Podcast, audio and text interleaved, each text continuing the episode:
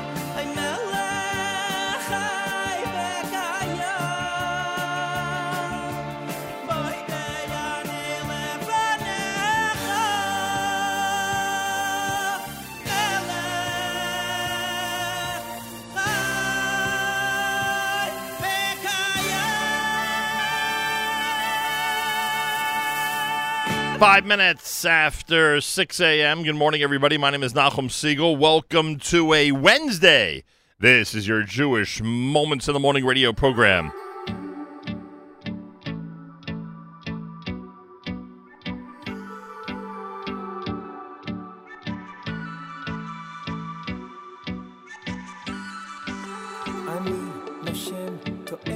אני שומע ורואה כאן במקום הזה, את כל מה שהיה, ואת כל מה שעוד יהיה, רק במקום הזה.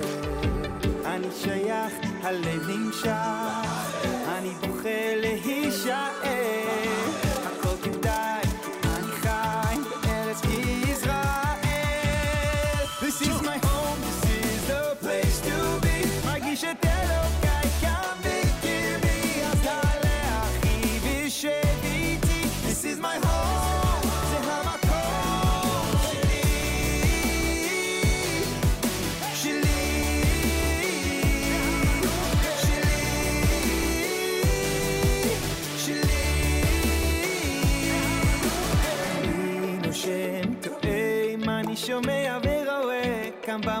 הזה את כל מה שהיה, יהיה את כל מה שעוד יהיה, רק במקום הזה.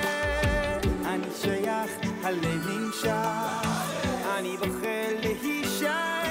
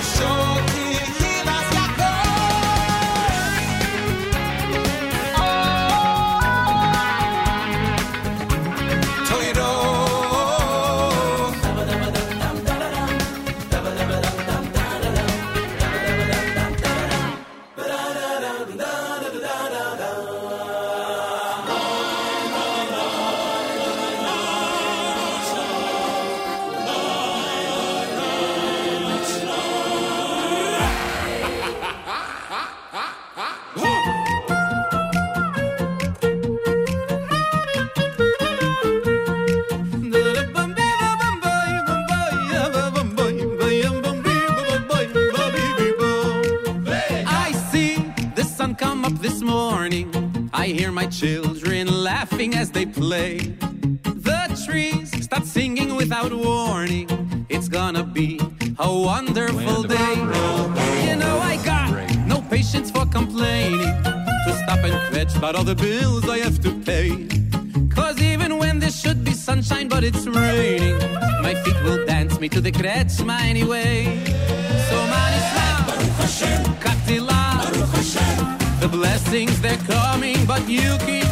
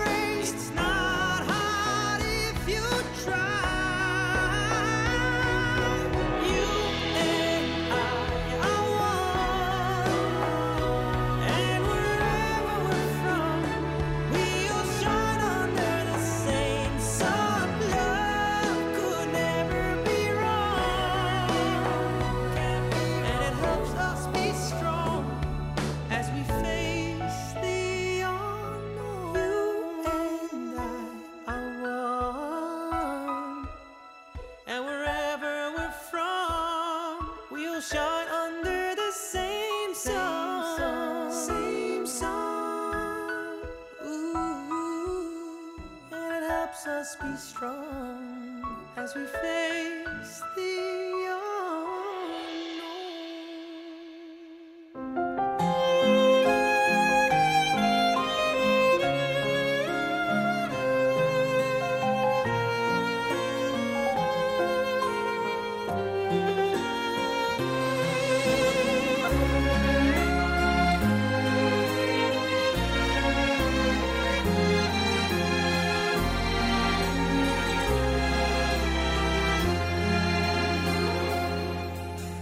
והם צאילי, והם צאילי, ולכל בני ויסי, ולכל בני ויסי, ולכל בני ויסי. sai נוי סי, קוידם שאצטו בודך לוהם, קוידם שאצטו בודך לוהם. והם צאילי, ham tzehili ulchol benei veisi ulchol benei veisi ulchol benei veisi mezoi noi sai koidem shetz torech lohem. Koidem shetz torech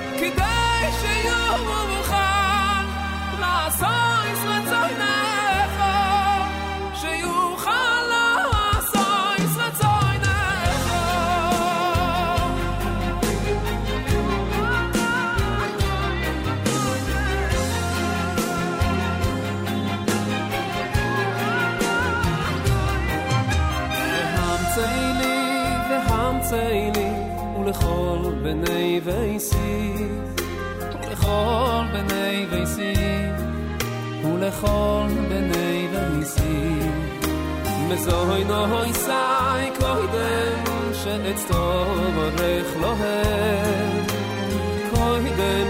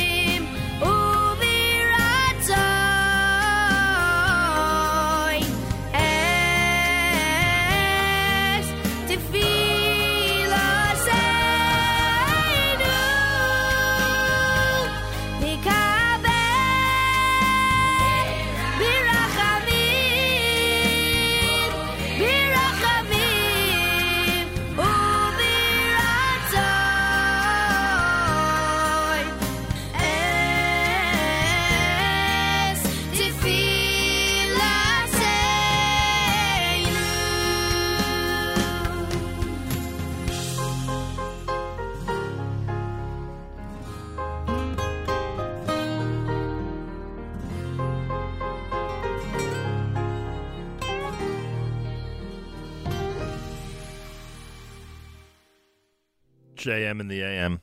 There we go. Ah, good morning. Welcome to a Wednesday on this January the 15th. Happy birthday to Aunt Panina.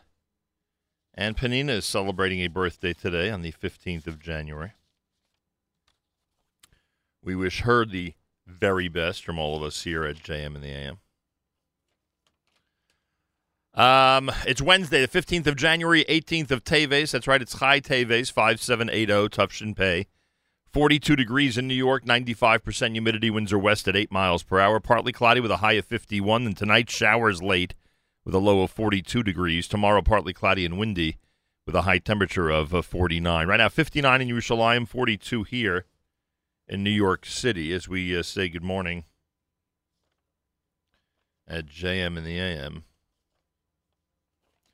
Looking at my notes from yesterday's uh, webinar for the um, for the uh, World Zionist Congress uh, election, we had a webinar yesterday, and I'm going to use some of the notes that I used yesterday during that webinar for our upcoming conversation with Harav Doron Peretz. Harav Doron Peretz, the uh, chief executive of World Mizrahi, is going to be in our studio today here at JM in the AM.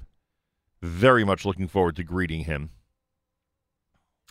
And um, like I said, I'll be using some of that material from yesterday's uh, webinar uh, during our conversation today. Tomorrow it's vacation time, and I appreciate everybody who is uh, working very hard to keep everything going while I'm away for a few days. It's much appreciated. Uh, our our broadcasts, our JM and the AM broadcast, will be done by um, uh, Yoni Pollock, Mark Zomick, and Matis Weingast. Some of the uh, younger and uh, some of the more seasoned veterans of the uh, JM and the AM Nachum Segal Network family, and I'm indebted to them for keeping everybody uh, up to date and uh, and uh, happy and joyous with all the great music and information uh, during my absence. I am back on the 27th, one week from today. I'm back one week from today on the 22nd of uh, of January. And then we're going to really start gearing things up. Uh, the Mizrahi election is going to be a very, very big topic. The uh, kosher halftime show going to be a very, very big topic, et cetera, et cetera. So um, we'll have all that coming up. Uh, I mean, it'll always be coming up, but you know, it'll become fast and furious uh, over the uh, next couple of weeks. Um. Oh, by the way, on Bite Size today after 9 a.m., uh, Joanna Shepson's going to speak with Ronnie Hollander from the Hollander Distillery. Uh, they gave us a really delicious bottle of uh, liqueur when we were in Israel, and it's an interesting uh, conversation about uh, how things work at the Hollander Distillery. So that's part of Bite Size between 9 and 10 this morning, hosted by Yoni, and of course, including Joanna Shepson and her contributions to the show in this case, that interview, and it's all coming up between nine and ten Eastern time here at the J uh, here at the Nachum Segal Network. Right there, you go. oh, the music we've been playing. Uh, Shma Kolenu is from Shalshelis Jr. You heard Ohad with Shir Har Parnasa. Face the Unknown. That was Shalom Lemmer. Benny Friedman's Charasha. Torah from Michal Brzezinski. Duvi Shapiro and This Is My Home. And from Regesh, Moda Ani opening things up. And of course, we say good morning. Feel free to comment on the app. Listener Benny was commenting on the app uh, last night about the Yeshiva University basketball team. Hmm. Not sure he gets how significant it is that we have a team representing the Jewish people, uh, traveling the country and representing us well, but okay. Hopefully, I'll have a chance to uh, get that point across again at some point. Listener Yaichi uh, at 3.14 in the morning Eastern Time, about three hours ago, said he was listening in Milano, Italy. Hello, Milano. Thanks, Yoichi, for tuning in for turning everybody onto the app, the NSN Nachum Segal Network app. And listener John says, Good morning, all on the app. And if you want to comment on the app, go to the NSN Nachum Segal Network app for Android and iPhone. And as, as we like to say, comment away. And uh, we'll get to your. Uh, we'll get to your um, what's the word?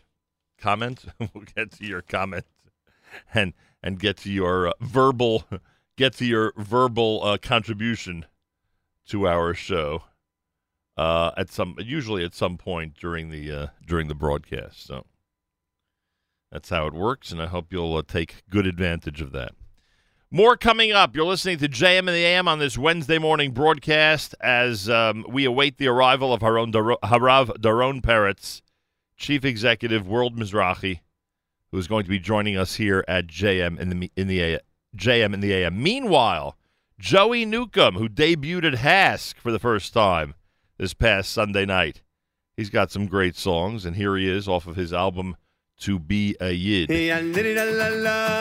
Thank you, Hashem.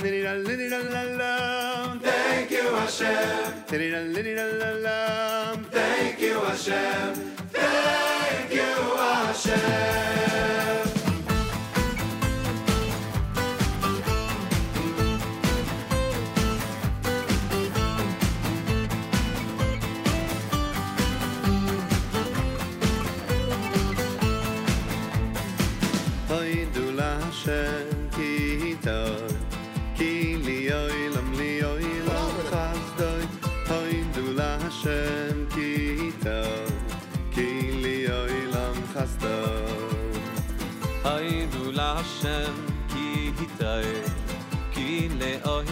Oilam le oilam chastay Haydu Lashem ki hitay ki le oilam chastay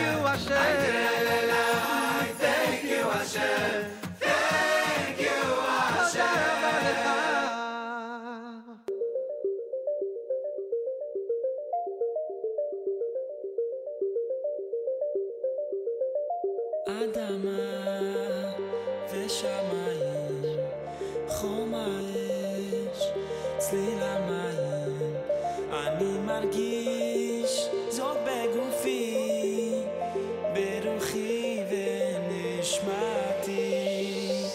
היה היה היה היה היה היה היה היה היה היה היה היה היה היה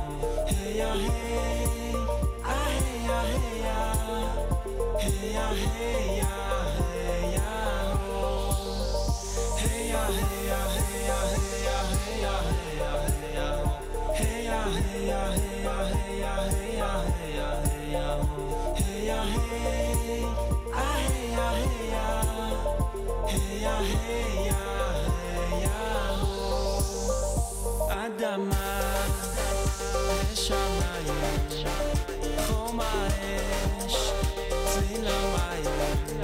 אני מרגיש סוף בגופי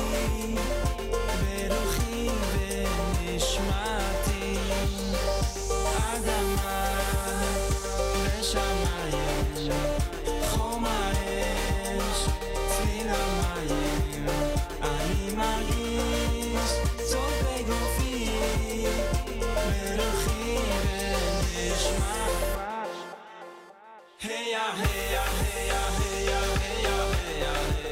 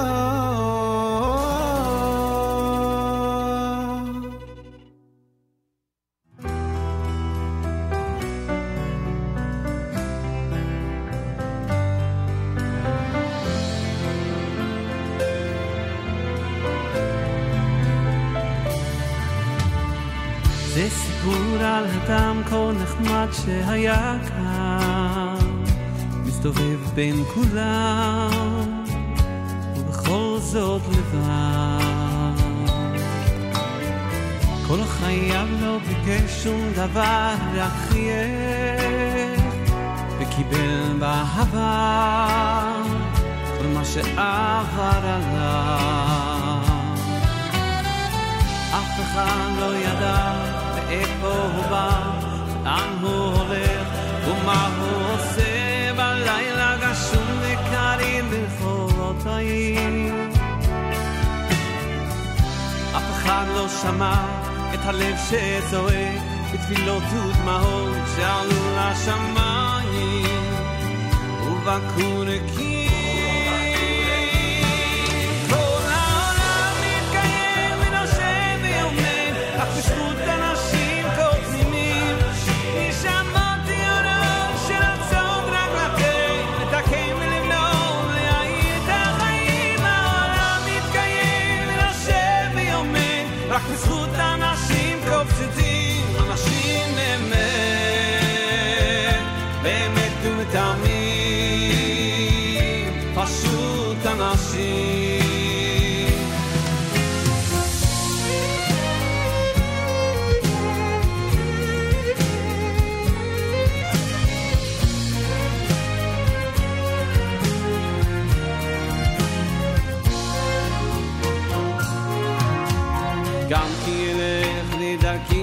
חשוכה, פתחתי בך אלוקיי.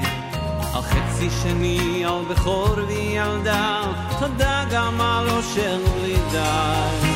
תודה על החגים, על שבת ששומרת, שלא ייגמר לעולם. כל יום שעובר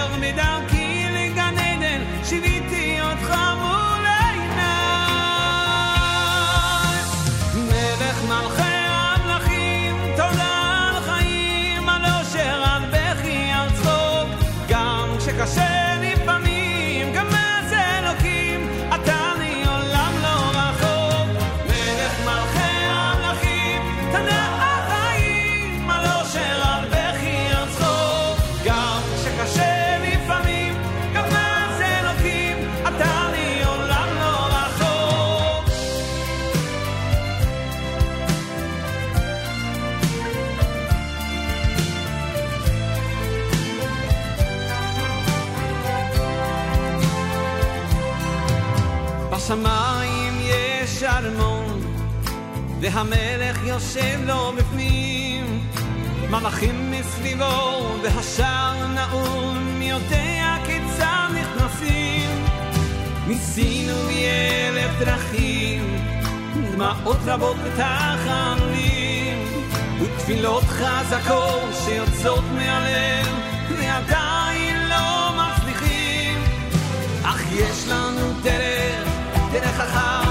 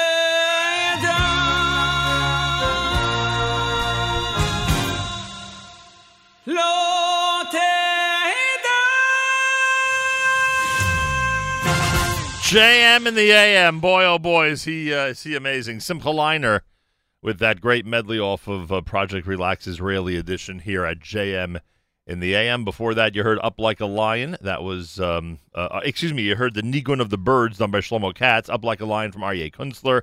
Adama was Matt Dubb. Joey Newcomb had Thank You Hashem. And this is America's one and only Jewish Moments in the Morning radio program heard on listeners sponsored digital radio around the world, the web at com and the Nachum Segal Network, and of course on the beloved NSN app. in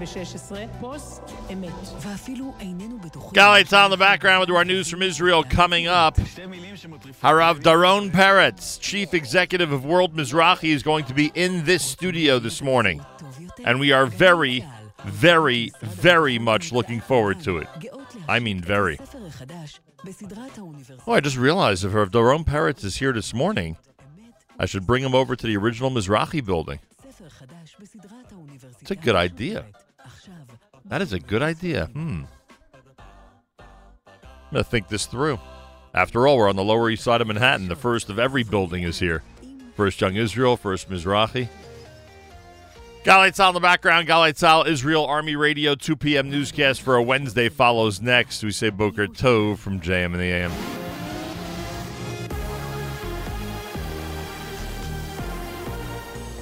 צה"ל מירושלים השעה שתיים, שלום רב, כאן רני אבנאי עם מה שקורה עכשיו. הזרמת הגז למצרים, שר האנרגיה שטייניץ ייפגש בצהריים בקהיר עם עמיתיו, שרי האנרגיה של מצרים, איטליה, יוון, קפריסין, ירדן והרשות הפלסטינית.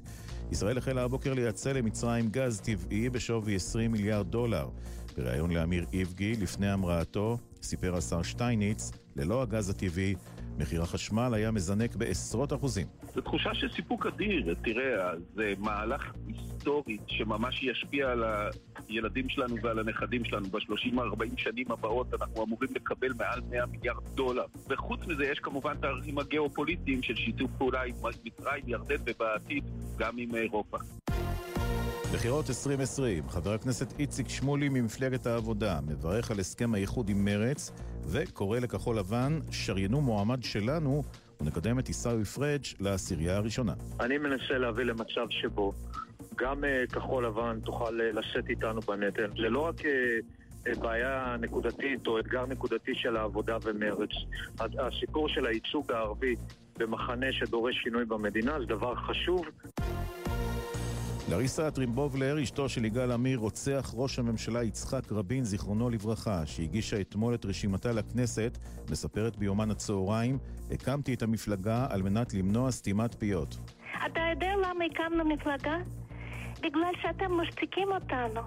24 שנה אנשים לא יכולים להתקרב לנושא הזה ומפחדים לדבר ואין לנו דרך אחרת חוץ מלהקים מפלגה. בית משפט השלום לנוער האריך בחמישה ימים את מעצרו של נער כבן 16, החשוד במעורבות ברצח האישה בת 33 שלשום בלילה באזור הפזורה הבדואית סמוך לנבטים.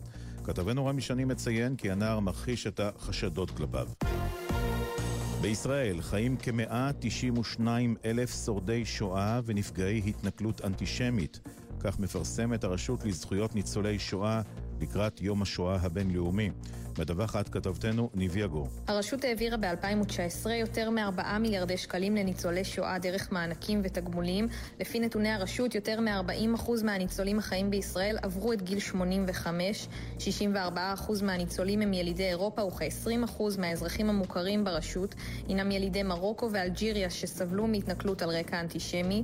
בשנה החולפת הלכו לעולמם 14,800 ניצולי שואה. מזג האוויר עלייה בטמפרטורות, בערי הצפון תנשבנה רוחות מזרחיות ערות. ולסיום, עוגיות אה, חוסר מזל. רשות המיסים הטילה עיצום בסך רבע מיליון שקלים על איש עסקים אמריקני שהסתיר 260 אלף דולר במזומן בקופסאות של עוגיות אוראו מבלי להצהיר על הכסף בכניסתו לארץ מנתב"ג לפני כשנתיים. כתבנו לענייני כלכלה ניתאי ענבי מוסיף שהאיש נתפס שוב כעבור שלושה חודשים בנתב"ג, כשברשותו 27 אלף דולר במזומן, שעליהם לא הצהיר כנדרש, ונקנס עליהם ב-5,000 שקלים. אלה החדשות שעורך רועי ולד.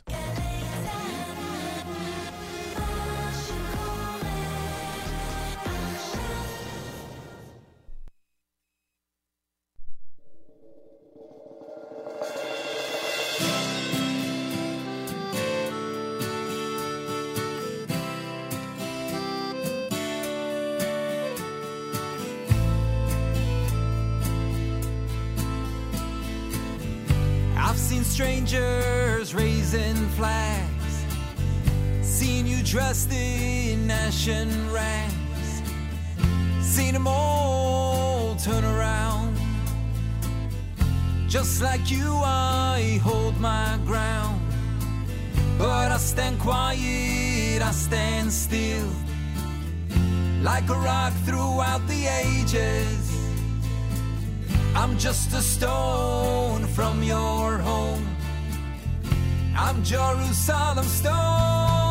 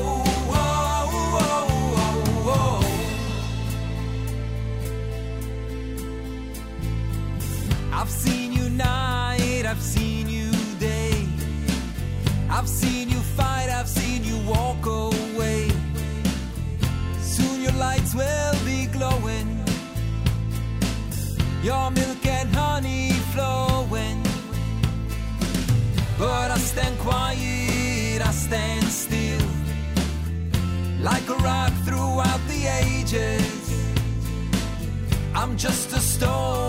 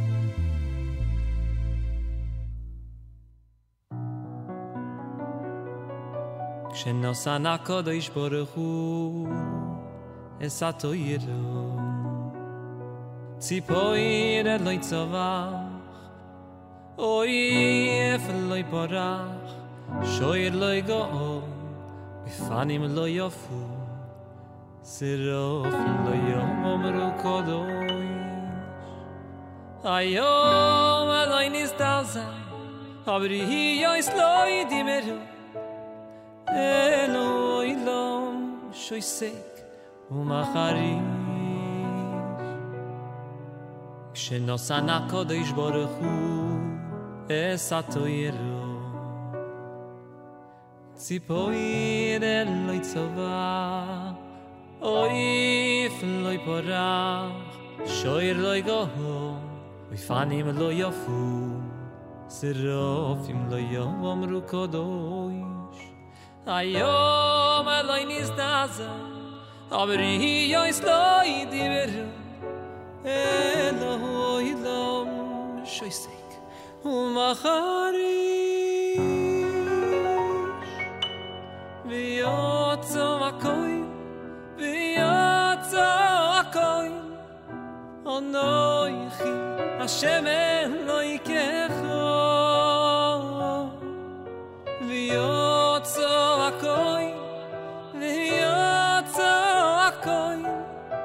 אנויכי השם אלוי כמחו בוי לא יצבח, אוי לא יפורח שור לא יגאו, איפנים לא יפו צירופי ולא יאמרו קודוש היום אלוי נזדעזע הברי יויס לא ידימרו אלוי לא משוי סי קומה חריש Oy loy tsava, oy floy pora shoy loy go, if anim loy yofu, zero fimelo oy yom meru kodosh. Ayom meloy nis daza, abri hi oy sloy diveru, elo oy lom shoy sey kumachari.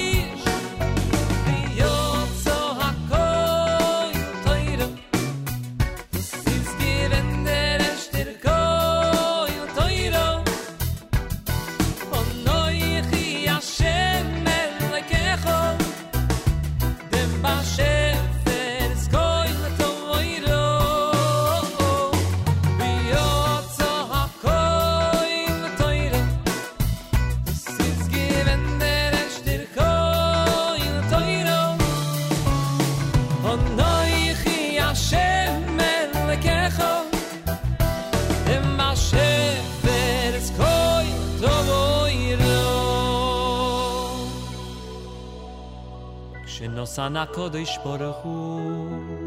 Es atoyru Si poir loy tzovach Oif if loy porach shoir loy go'o ufanim loy yofu sirofim loy yohu omru kodosh. Hayom el loy nizdaza habriyo is loy dibriyo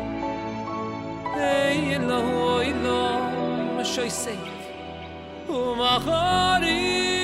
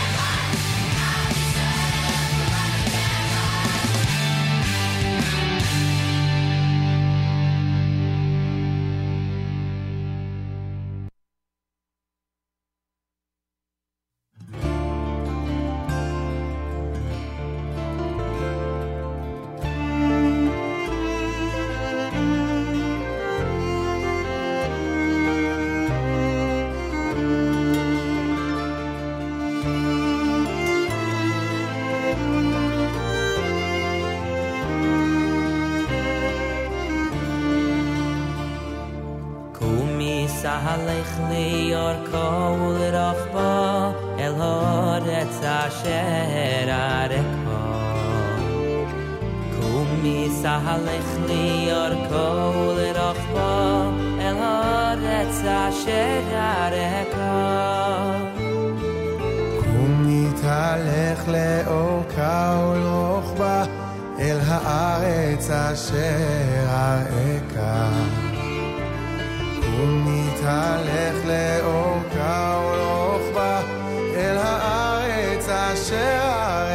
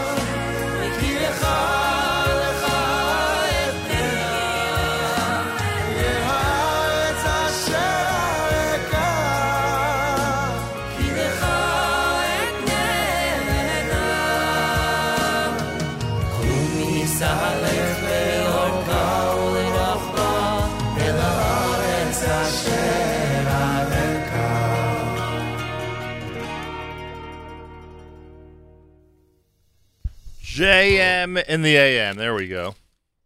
Kumit Alech, that's a uh, Baruch Levine, Baruch Levine selection here at JM in the AM.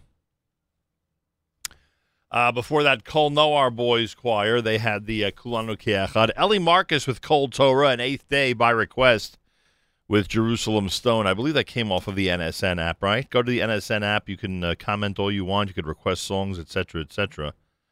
Um, good morning from AJA Carpool number 255 to all the other carpools on the road today. Thank you, Danielle. Send regards to everybody. Uh, yeah, this was it. JM from Teaneck asked, Good morning, Malcolm. Can you please play some Eighth Day? Jerusalem Stone would be great. We did that to open up the uh, 7 o'clock hour here at JM in the AM. 22 minutes after 7 o'clock. A reminder the One Israel Fund has announced its dinner. It's uh, coming up on the uh, 9th of February, happening at the TWA Hotel in Queens. Uh, guests of honor include Dr. Emma Laskenbaum and Bart Baum. Awardees include Amichai Lourie, a winemaker from Shiloh Winery, Um, Rebecca and Gabe Boxer, uh, the Grobe, Oppenheimer, and Pollock families accepting an award in memory of Gloria and Morris Grobe. And the Adid Yesha awardees, Hannah Lewin, Talia Loskoff, Molly Sigmund, Isabella Weisfeld, and Ariel Yarmish, all 11th graders at SKA Halb High School for Girls. Reservations, journal ads, information, oneisraelfund.org, oneisraelfund.org. It is as uh, simple as that, oneisraelfund.org. All right. JM in the AM here on a um, uh, Wednesday morning. Rav Doron Peretz, chief executive of uh, World Mizrahi, is going to be in our studio. Cannot wait to welcome him here to JM in the AM. Um, let's see. It's now 724. Yeah, about a half hour from now. We will Facebook Live the encounter. We will Facebook Live the encounter. You'll be able to see the whole uh, conversation on Facebook Live.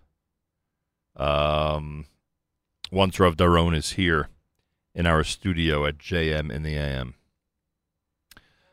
Mordechai Shapiro at JM in the AM.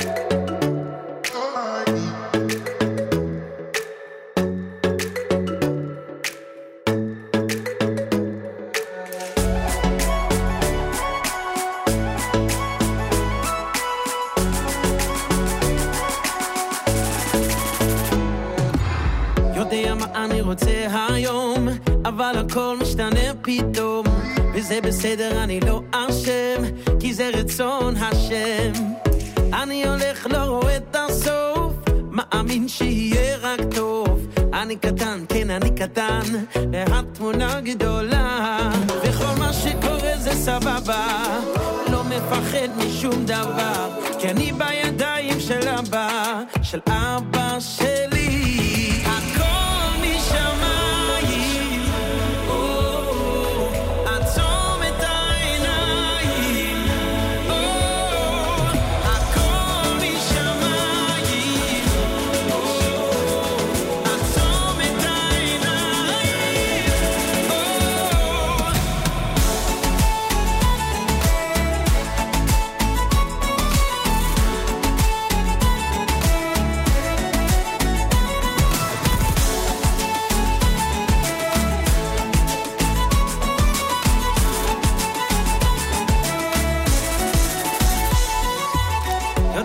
אני רוצה היום, אבל הכל משתנה פתאום, וזה בסדר, אני לא אשם, כי זה רצון השם.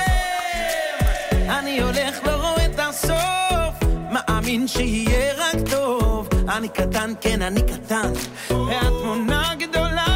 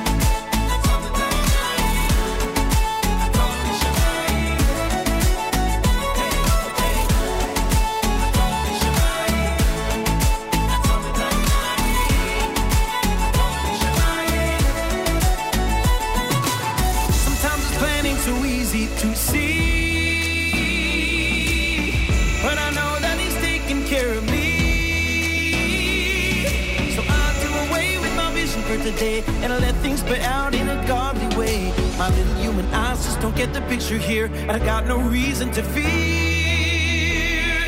I got no reason to fear.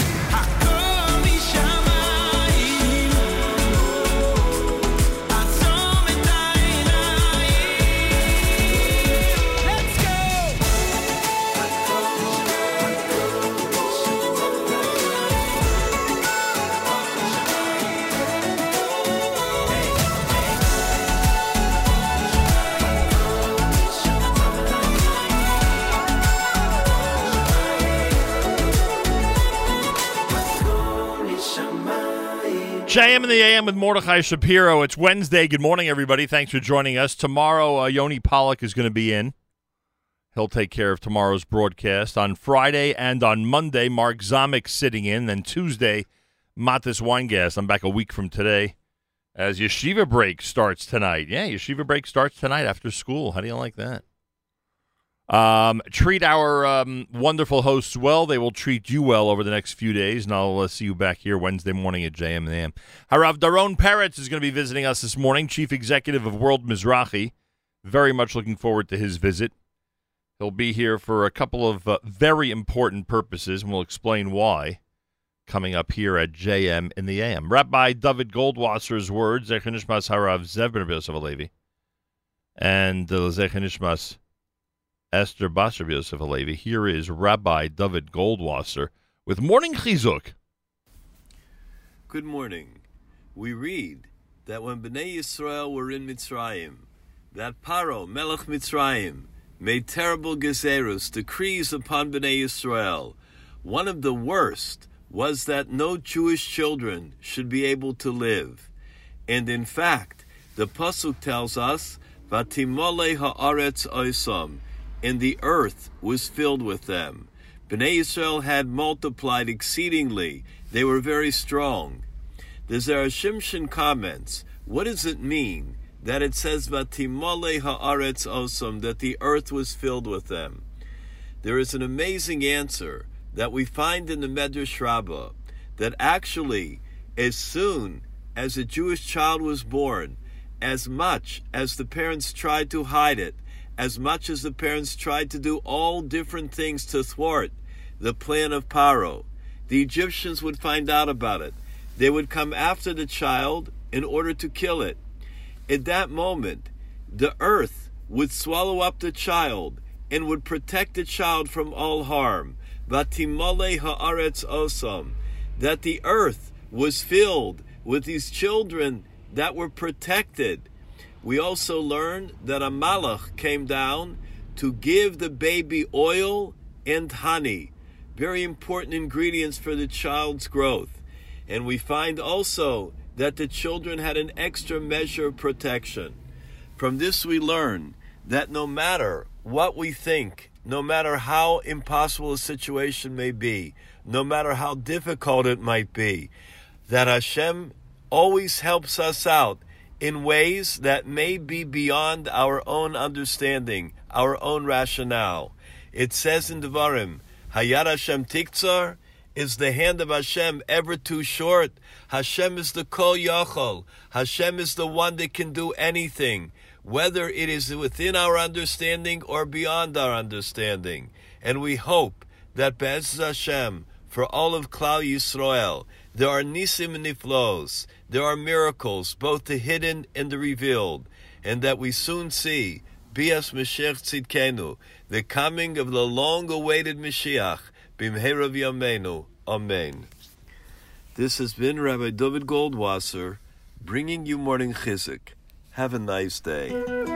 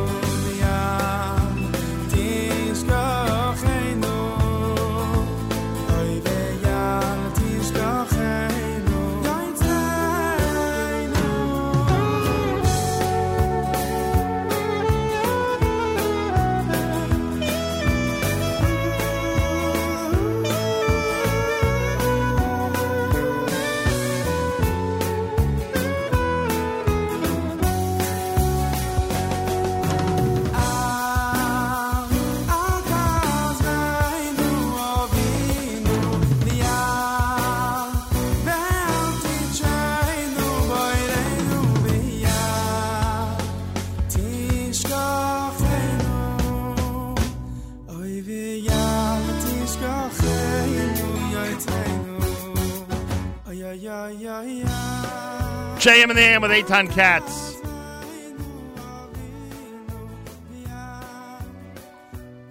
Song is called Kuma. Wednesday morning. Well, one of our favorite guests is with us live via telephone. Rebbitzin Dr. Adina Shmidman is founding director at the uh, OU Women's Initiative, and uh, many of you are aware that they have had an unbelievable response to a recent program that they introduced, and we'll get into that here at JM and the AM. Rebbitzin Dr. Adina Shmidman, welcome back to JM and the AM. Thank you, Malcolm. It's a pleasure to be with you this morning. I appreciate that. The OU Women's Initiative, a division of the Orthodox Union, has launched a new Nachyomi initiative called Torat Imecha, building on the success of the Shoshana Grossman Nachyomi program. Torat Imecha is dedicated by Ita Brandman Klaristenfeld in memory of her aunt Malka Nussbaum, Malka Esther Batzvi Yosef, and starting with the Nachyomi cycle back on January the 9th, women scholars are delivering a daily podcast on the books of Nevi'im and Ketuvim at the pace of one chapter a day. Shiurim are given by women and geared toward learners of all levels who want to participate in the two-year study cycle. Uh, uh, Dr. Adina Shmidman, why has this program been so successful in its first week? Remarkable, remarkable response. Over 4,000 women across the world have joined in, across the world and across the United States. The There's Yomi fervor in the air with the completion of the Daf Yomi, and this was an opportunity to, cre- to create opportunity and space for other Yomi learnings, uh, and the women just jumped on board, and, and a few men too.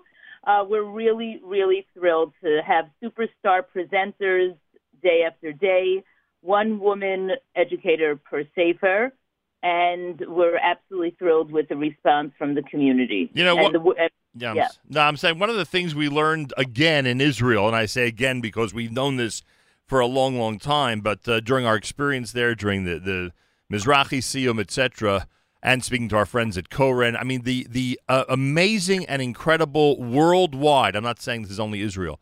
Word worldwide talent that there is among women uh, when it comes to all of um, of Torah and Talmud scholarship is amazing. So it's not it's not a, a stretch, it's not a reach to say that you have some of the top scholars, speakers, and lecturers who are participating as presenters in this Nachyomi program. We have superstars, women who are chairs of the Nach department in their schools, who are principals, who are well-known community educators, Rebbitzins, exceptional talent that we're thrilled to share with the community and to create a, this learning atmosphere. By the way, by the way, was that tough for you trying to uh, trying to whittle down to the exact number of people that should be presenters? Because frankly, again, I think the the pool of people is pretty large out there, relatively speaking. The pool is large. Uh, there are a lot of Sifrei Nach. That's true. That's there true. is room. There's room, and and Tehillim is enormous. And Tehillim is not go- going to be one woman per for the entire sefer. There are 150 prakim, so there's there's really room. And if Thank some God. and if someone follows this course of study, Nach Yomi Torat Imecha, they will complete all of it in two years. correct, 742 prakim. Pretty amazing. The whole thing's incredible. And the thousands of people that have already joined. Now, you're on today. Obviously, this is a few days old, but you're on today, and there's no reason why anybody who wants to join, man or woman, who's listening right now, there's no reason why they can't do it, right? This is the perfect time, actually, to jump on. Absolutely. We're a week in. We started January 9th, so actually not even a week in. So Right. we're today's uh, Perek Zayin Right. of Sefer Yehoshua. Right. It, the podcast that we're creating or the audio shiurim are approximately 10 to 12 minutes long. So there's there's just tremendous opportunity. It's the kind of thing that you can listen to while you're commuting, while you're carpooling, while you're taking a walk. It's it's accessible. Of course, Yehoshua is a narrative, Right. so it's easier to follow. And we the our first speaker, our first presenter for Sefer Yehoshua is Mrs. Michal Horowitz, and she's doing a superb job. Amazing. Rebbitzin Dr. Adina Shmidman with us live via telephone, founding director of the Women's Initiative at the OU. Uh, you know, when you were first uh, appointed, elected, however, however it works at the OU, uh, to take this on and to to lead this initiative, I, I don't know. I don't know how much you felt that there was some unknown out there, but to all of us in the Hamon Am, the general community, we weren't sure what direction this this would take. You know, the, the women's initiative would take in terms of uh, uh, their future, and, and it really is amazing how project after project and program after program, you're growing something that is just, uh, you know, at this point becoming uh, becoming so important to thousands and thousands of people. Is this essentially what you envisioned when it all started?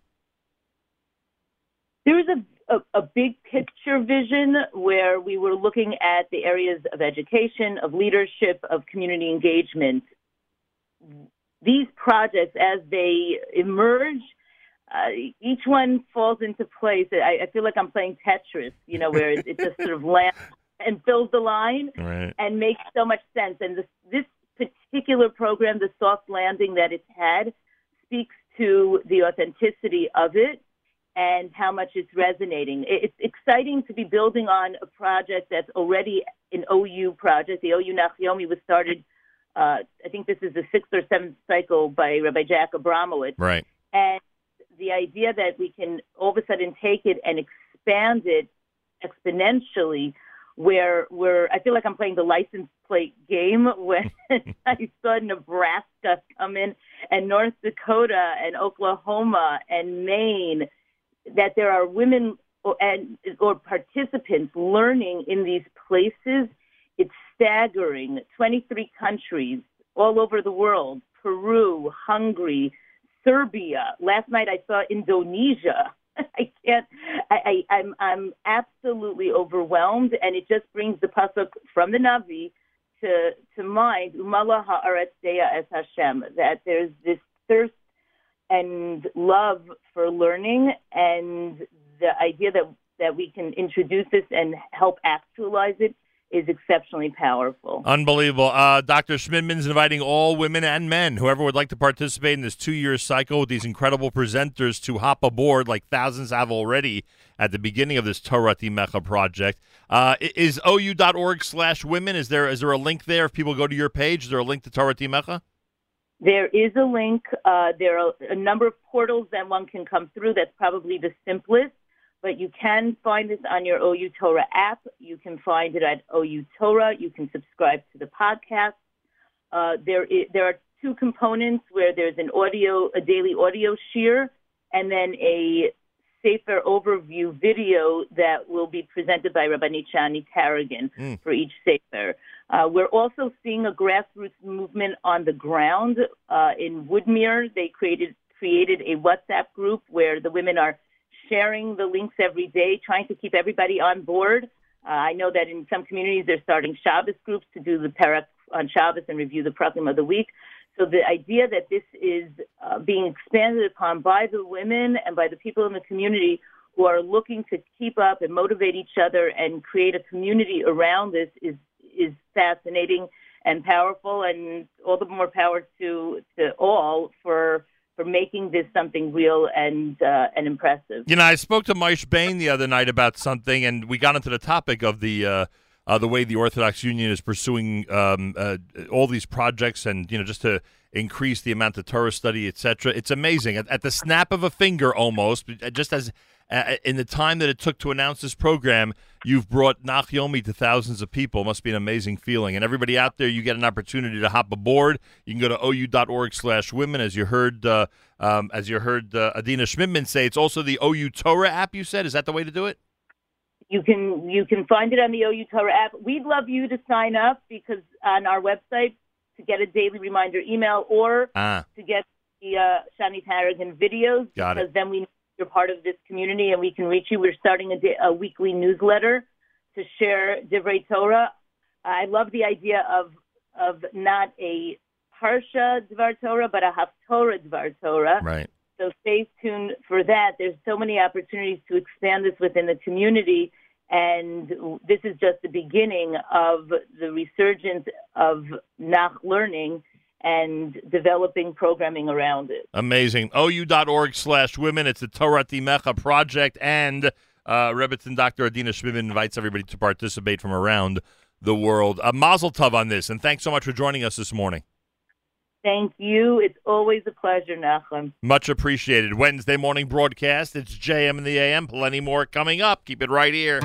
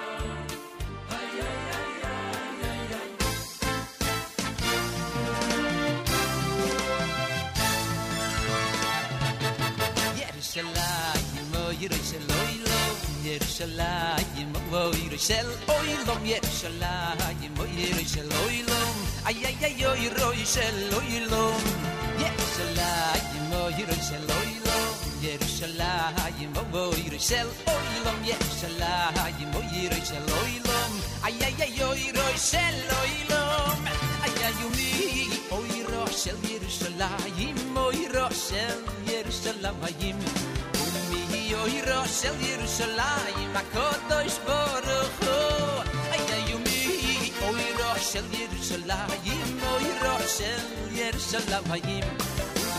O hi rosh Yerushalayim Yerushalayim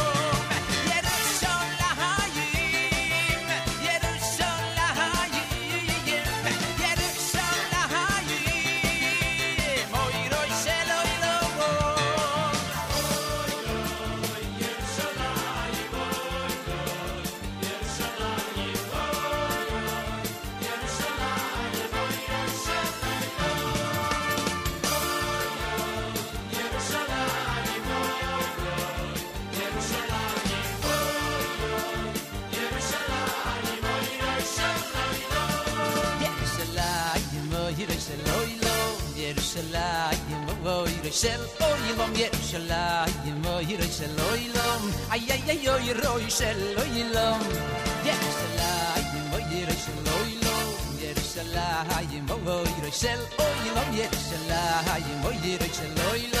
ay ay oy yer oy lom oh, ay oy yer shel yer shel ay im oy yer shel yer shel ay oy yer shel yer shel ma kodoy shvor oh, ay רוח של ירושלים אוי רוח של ירושלים ובידי אוי רוח של ירושלים הקודש ברוך הוא אוי ירושלים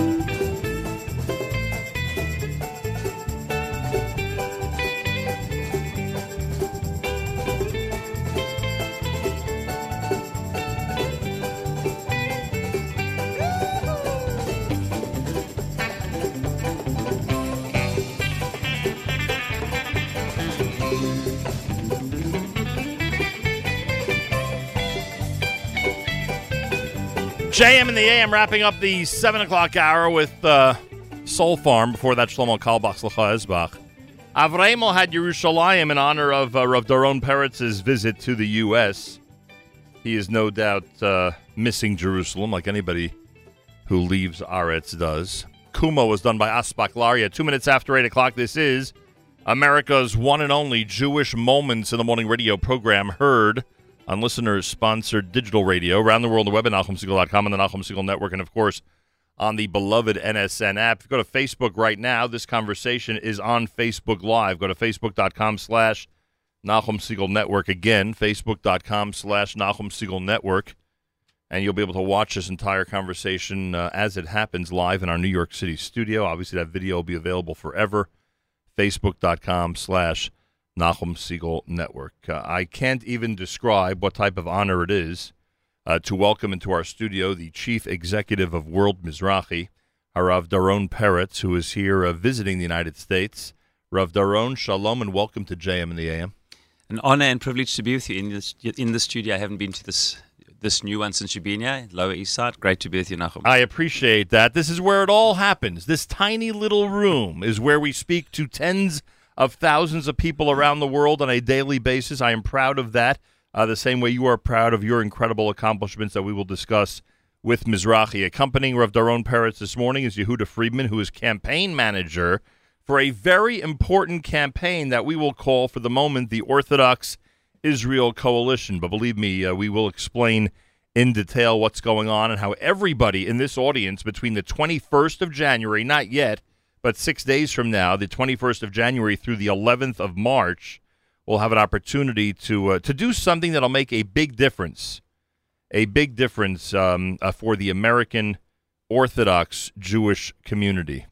And we'll explain all of that coming up. Yehuda Friedman, welcome to JM in the AM. Thank you very much. It's great to be here. Nice to have you here. Uh, yesterday, I had the priv- I mentioned this earlier during the show. Yesterday, I had the privilege of uh, of being the MC for the webinar that explained this whole election process for some amazing people. And I said that um, I said at that time uh, in introducing Harav Doron Peretz that um, many people wondered uh, whether the uh, Mizrahi movement post the uh, creation of the state of Israel was really necessary, uh, could be active, could be influential, could be inspiring.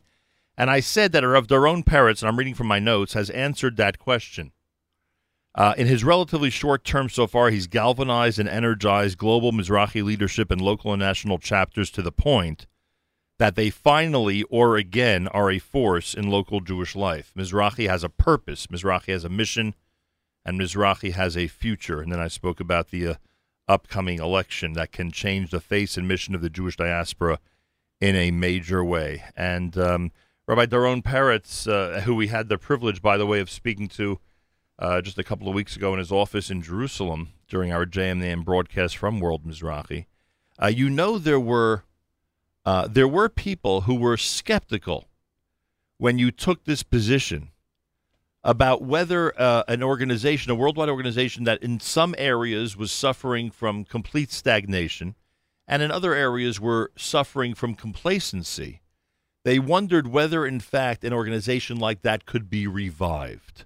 Uh, often we'll see when projects like this are going in that direction, people will literally start from the ground up and completely rebuild. But you had this vision that even with the current infrastructure around the world, it could be revived. And I think that that's, that's exactly, as I've said many times, I think that's exactly what you've done. And before we speak about the election, I think it's important to tell this audience that many chapters around the world affiliated with the Mizrahi World Movement are now much more active and much more engaged in Mizrahi activity and support for the state of Israel. Would you say that that's an accurate account?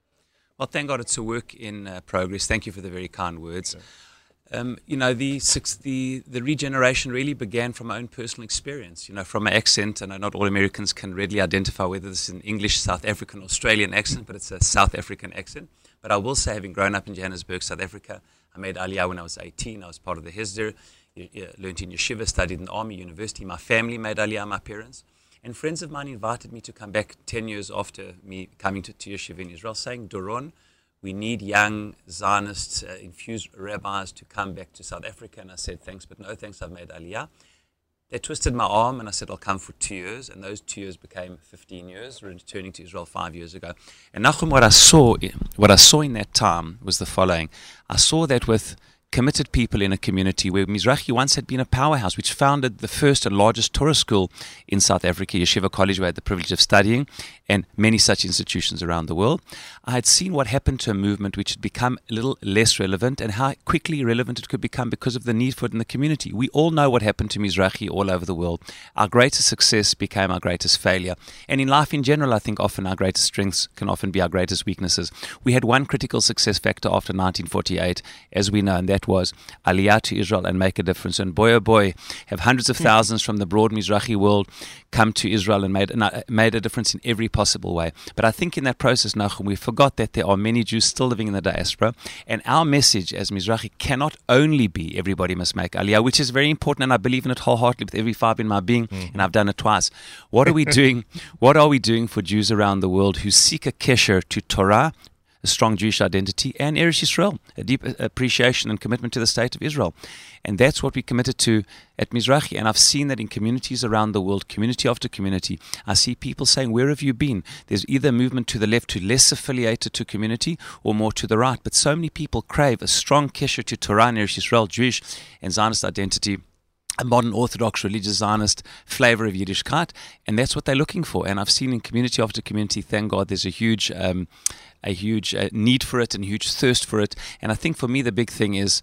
Uh, and it's a line that I live by and I believe in so much, and I may, I may have said it on air here before. I think for the first 70 years of Israel, the state of Israel was the project of the Jewish people. Mm-hmm. For the next 70 years, the Jewish people needs to be the project of the state of Israel. And in those first 70 years, that's all we did. We built the state of, and thank God we have a state of Israel, and thank God it is incredibly successful and we need lots of Siyata Shema, but it's an unbelievable place. But there's still 55% of world, world Jewry live around the world, and we have to be relevant. There has to be a sense of Ki MiTzion Tetzei Torah, that us in Israel feel a sense of not only of Musar, make Aliyah, those of you living in the diaspora, but rather what can we do to serve? How can we make a difference? How can we bring and work together to bring a strong sense of deep commitment to Torah, to Jewish identity, and to Eretz Yisrael, to Zionist identity? Before we talk about mm. the election, which is uh, in many ways part of the answer to the questions that you're that you're asking, uh, there are a couple of things we need to point out. First of all, you are in right now a historic neighborhood. The very first Mizrahi chapter in the United States of America was half a mile from here.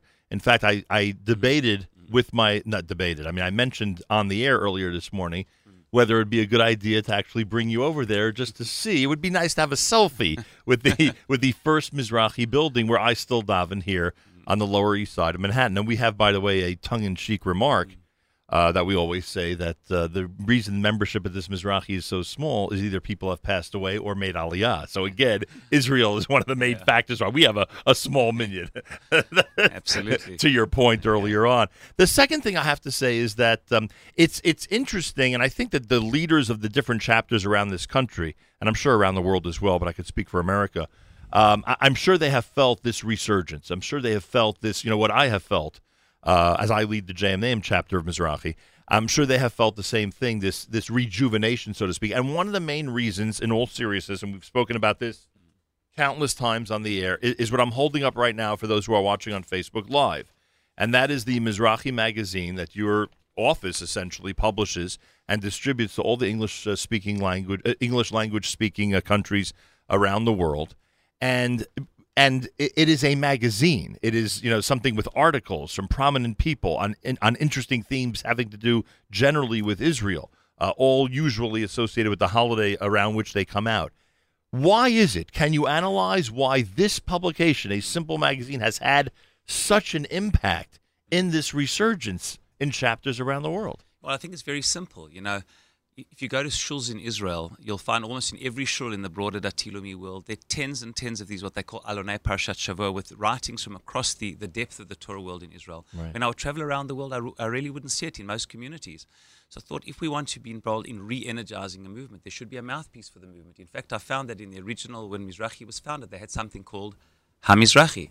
And something called Mimizrach or Hamizrach. So I realized that Rabbi Nissenbaum, one of the leaders of Polish Mizrahi, around 100 years ago founded Hamizrahi. It was sent throughout Poland, and that was a way of bringing Dvar Hamizrahi, the word of the leaders, and all the sugyas of the day. So we thought we have such a deep world in Israel and around the world. Let's bring our best rabbis uh, and rabbaniot and and best writers to uh, you know to, to one place, which would mean that we and of course articles about Divrei Torah and articles about Israel. That whatever shul you walked into anywhere in the world which felt a connection to Torah and Israel, that you could you could find this. And thank God, in the last year, year and a half, around a thousand communities around the world have this. It's in fact not only in English; it's now in Spanish as well. Wow! We did a one in Spanish. We did it for Rosh Hashanah, and we're doing another one coming up in uh, Uruguay, Argentina, and Mexico. But the idea is you can see there's 12 flags in the front, that it should be that whatever shul you go into, and any, we started with the Chagim, it's also the Mana Chagim. Tu Bishvat. Tu Bishvat is coming up. There aren't too many uh, uh, publications about Tu Bishvat. It's the Chag as we know of Eretz Yisrael. So deeply connected to Israel.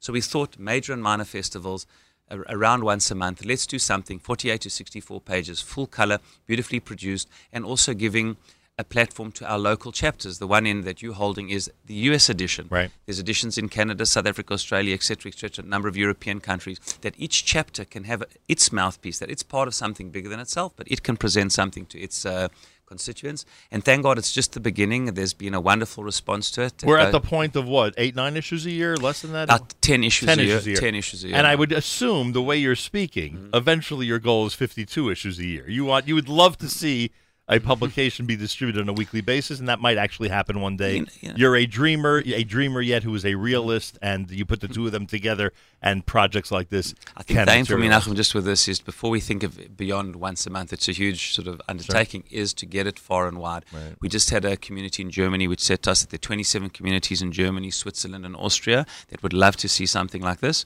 A lady who lives in Beit Shemesh part of the year, she saw this and she came to office. She said, I want to bring this to those communities around the world. And it's sort of happening, that's how it's from, from you know, the ground up. So we want to do it slowly.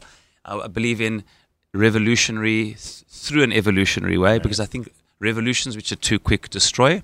So you got to want to be re- revolutionary, but in evolutionary way. Things have got to come in their time.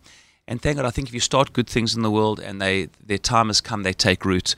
And sometimes you start them, they don't take root because the time hasn't come. There's a lot of siyata deshmaya. So I think you've got to shlach lachmecha. You got to go out and do what you believe in. And if the time for them has come, they take root in the siyata deshmaya. Well, it's one of the benefits of, of having Hamizrahi. The benefit is that uh, you discovered how many people are thirsting for this. And it is, for me, it's been exhilarating uh, watching those who are thirsting for it contact you and your people because I wasn't sure. I wasn't sure if people actually were thirsting for this anymore. We have a you know many segments of the community, especially here in the U.S., as you know, uh, where Israel is not a major priority. It's way down on the list. To see people around the world treat this as a real priority is pretty amazing.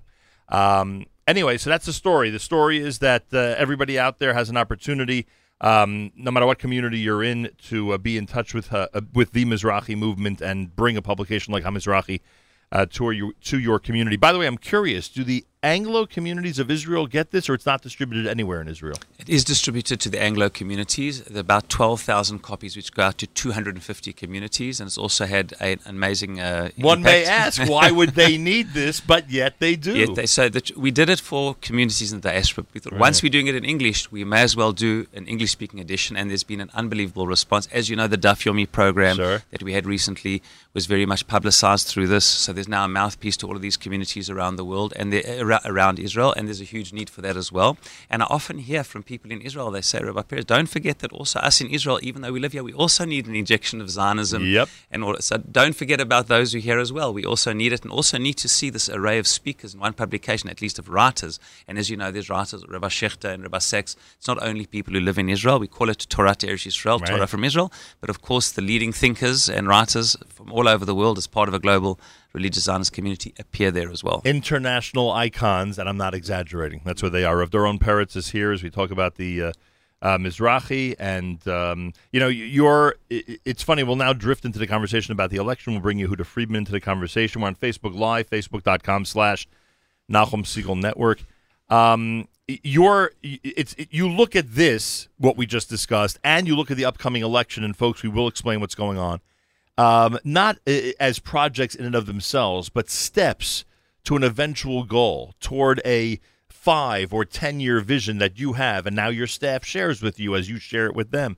Um, and, and, and that, I think, going into this conversation is really important for our listeners to know. You're not just being asked to participate with your seven or seven and a half dollars, whatever the cost is, uh, Uh, between now and, and the middle of March. It's not just Shushan Purim, in fact, is when it ends. Mm-hmm. You're not just being you're not just asked to do this for the for the immediate benefits of whatever segment of the communities will benefit from these elections. You view it as participating in step one of what eventually will become a tremendous reality for the Mizrahi movement. Could you expound on that for a moment? Yeah, sure. I think you know it's also the name of our coalition in uh, in the United States. Each country around the world is different, but of course, what the United States has, being such a large community, and also has got incredibly deep and broad institutions which are very much aligned with the values of Mizrahi. Obviously, our local branch here, the RZA Mizrahi, which is our national movement here. Yeshiva University, the Orthodox Union, Amit B'nai Akiva, Young Israel, RCA, Torah College, Torah Mitzion. These are all organizations. And you pointed out, I'm sorry to interrupt, but you mm-hmm. pointed out something so important that I think the listeners in the United States need to hear. You said this yesterday. People don't people who are listening right now don't realize the mm-hmm. benefit that we have of having all these organizations Absolutely. within our midst because if they if they would travel to other Jewish communities there are no organizations like this who are either uh, defending our values or fighting our battles. Absolutely. There's so many countries around the world where the Jewish community doesn't have the strong center. And the, these centrist, you know, whatever centrist means, Mhm. but these institutions deeply connected to the modern world, deeply connected to the ancient values of the Torah, and trying to hold the community together, play a role across the community, is an unbelievable thing that that you have in the United States. In many places around the world, Mizrahi fulfills that. Right. Here, where really what Mizrahi's role is to facilitate and bring to and really galvanize the unbelievable forces that there are to create and gal- an Orthodox Israel Union. Those committed to Torah and Eretz Israel to bring us all together where the, where the sum total is bigger than the individual parts. That's really the aim. And everybody you mentioned is part of the team. Everyone here is part of the team. All of these institutions are committed to this. Their leadership is committed to it. It's been unbelievable.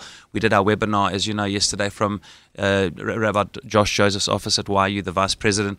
We have uh, the OU has been unbelievably invested. Yehuda Friedman works with the OU and for the OU and has been uh, very gracious. He's been drafted by He's you, He's been huh? drafted by, and I have to thank Moishe Bane and Allen Fagin for Yehuda and, and so many others who've been involved. It's really unbelievable.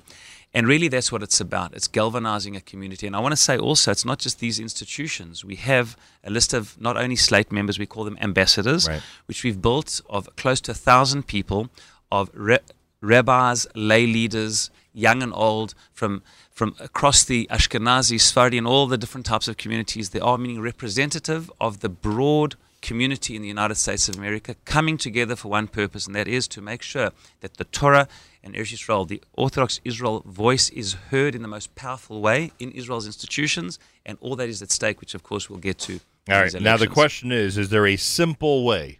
Is there a simple, short way to uh, alert people as to what this election is about before we even tell them what the call to action is and what we would like them to do in terms of voting between the 21st of January and the 11th of March? Is there a a couple of sentences that will sum up what this election is and why it's so important? I guess I think as follows. In Israel, there's an election every four years or four times a year sometimes. In every four years, Israeli Meaning the civilians. Knesset. Israeli civilians, Jewish or non Jewish, can come together every four years, like in every country, and decide what the future of their country will look like and what positions of influence people that they vote for will have. Right. The exact same thing as this, and it's I'd say it's one of the most important elections around the world, world which isn't so well known. I say it's the it's the most important unknown election I would say, where every single Jew in the only worldwide democratic election that every five years in what's called Israel's national institutions, which we'll speak about, the founding institutions of Israel, which together still today Right. have close to a $1 billion a year budget. So over five years, we're talking about close to $5 billion in positions of major influence for Jewish identity and destiny.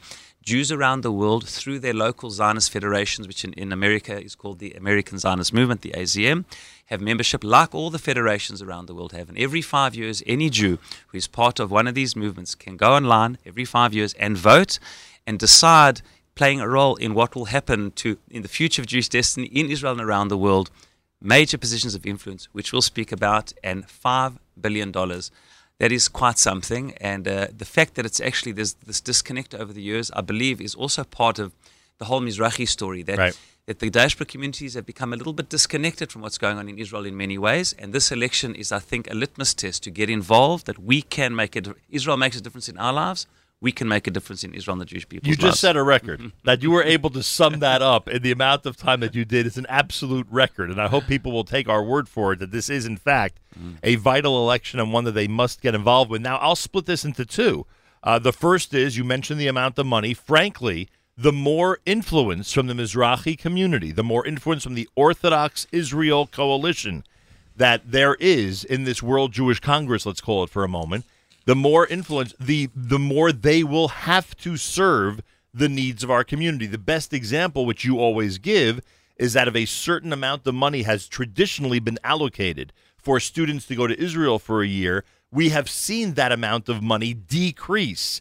As our influence increases, one would have to suspect that that amount would increase as well. That's one good example. One simple, tangible example is exactly that the Massa subsidies, which thousands of uh, American families every year benefit from, could benefit so much more. As you correctly said, it started in the thousands of dollars when they initiated this, came down to a thousand, then to five, today 200. And that's for one reason, Nachum, and one reason alone, that the people sitting in these committees, which we are not represented in enough because our share of the of the uh, the leadership isn't where it should be, and I believe can and will change in these elections. So when they're deciding what do we do with the 22 million shekels per annum, which is designated to bring people to Israel on gap year programs, they say, well, the Orthodox, who by the way are 50 over 50 percent of all kids who come in gap year. Are come through the Orthodox, which is unbelievable, are not prioritized enough. And if we sit around that table and say, we're represented here. This is the most important engine of our success as, as Torah and Israel focused Jews to bring people to study yeshiva in yeshiva and become part of the whole state of Israel and learn and grow, which is the future leadership, I think, also of our communities around the world. Nothing is more important than that. We certainly are not getting our share, and that's one small, tangible example that can make a major difference in people's lives. in the broader uh, outlook, hey, the more influence, the more votes, the more representation, the more our values, whether it's Orthodox, Israel, or the combination, the more our values in the next five years and beyond will be represented. And you can speak. Um, from your experience, that there's a lot, there are a lot, even though you know to the average person they may not realize it. There are a lot of situations where that influence can be very influential. Absolutely. I'll give you. I'll give you one other larger example. The JNF today, a- a hundred percent of the governance of the JNF is decided by these elections, the World Zionist Congress elections. JNF Israel. Yeah, JNF Israel, of course. JNF Israel, known as Kakal, Keren Kayemet Israel, which owns 80% of the land in Israel north of Beersheba. It's a major, major founding organization of Israel, which still has all of this power. The governing body of the JNF deciding what it'll do with its $350 million budget a year is decided in these elections.